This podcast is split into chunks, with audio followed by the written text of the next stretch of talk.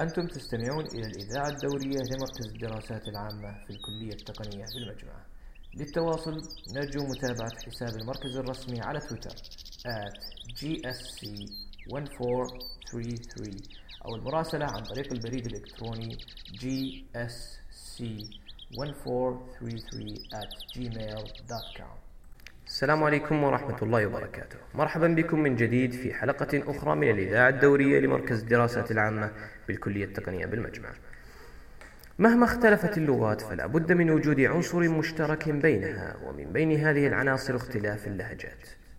دائما ما أسمع عبارة الإنجليز يأكلون حروف عندما ألتقي بصديق أو زميل سواء كان ذلك الزميل مختصا باللغويات أو ممن يرددون عبارات غير هل الإنجليز يأكلون الحروف بالفعل؟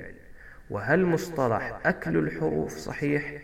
إذا كان الجواب نعم فأنا أقول أنه في كل لغات العالم أكل للحروف حتى العربية كيف؟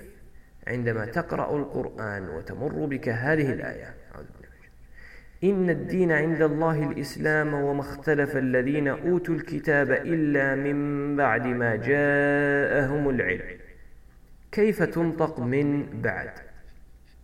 من الطبيعي أننا ننطقها من بعد بالإقلاب. ألم نأكل حرف النون كما يزعم البعض؟ إليكم هذا المثال الآخر.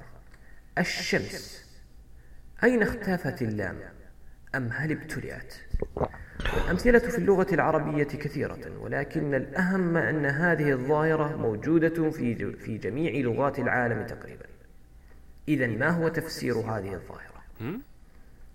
من المعلوم أن الإنسان عندما يتحدث فهو لا يفكر بما سيقوله في الدقيقة القادمة مما يجعل الحديث عفويا وسريعا في غالب الأحيان.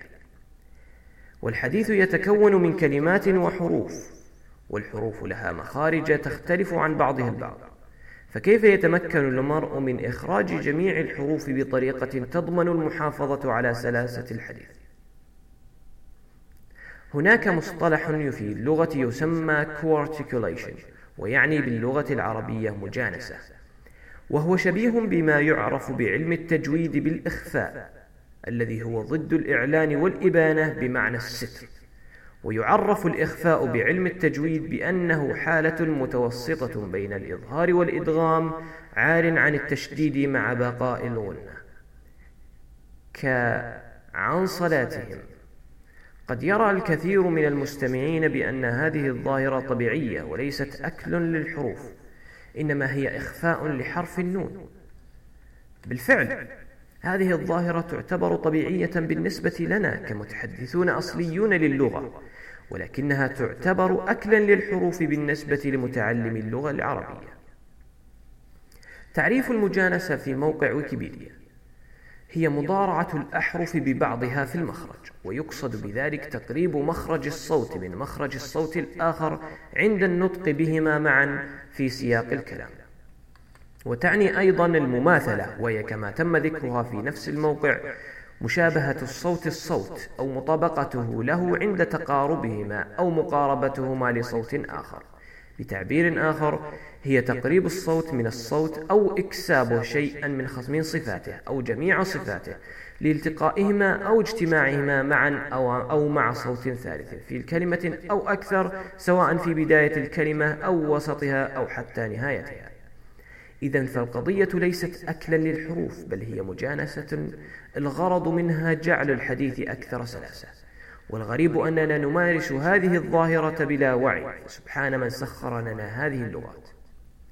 لكي تتضح الفكرة سأذكر بعض الأمثلة ولكن قبل ذلك أريد أن أوضح نقطة وهي أنه عندما نذكر عبارة مكان النطق لصوت معين فإننا نرمي إلى مركز اللسان حيث أنه أداة النطق.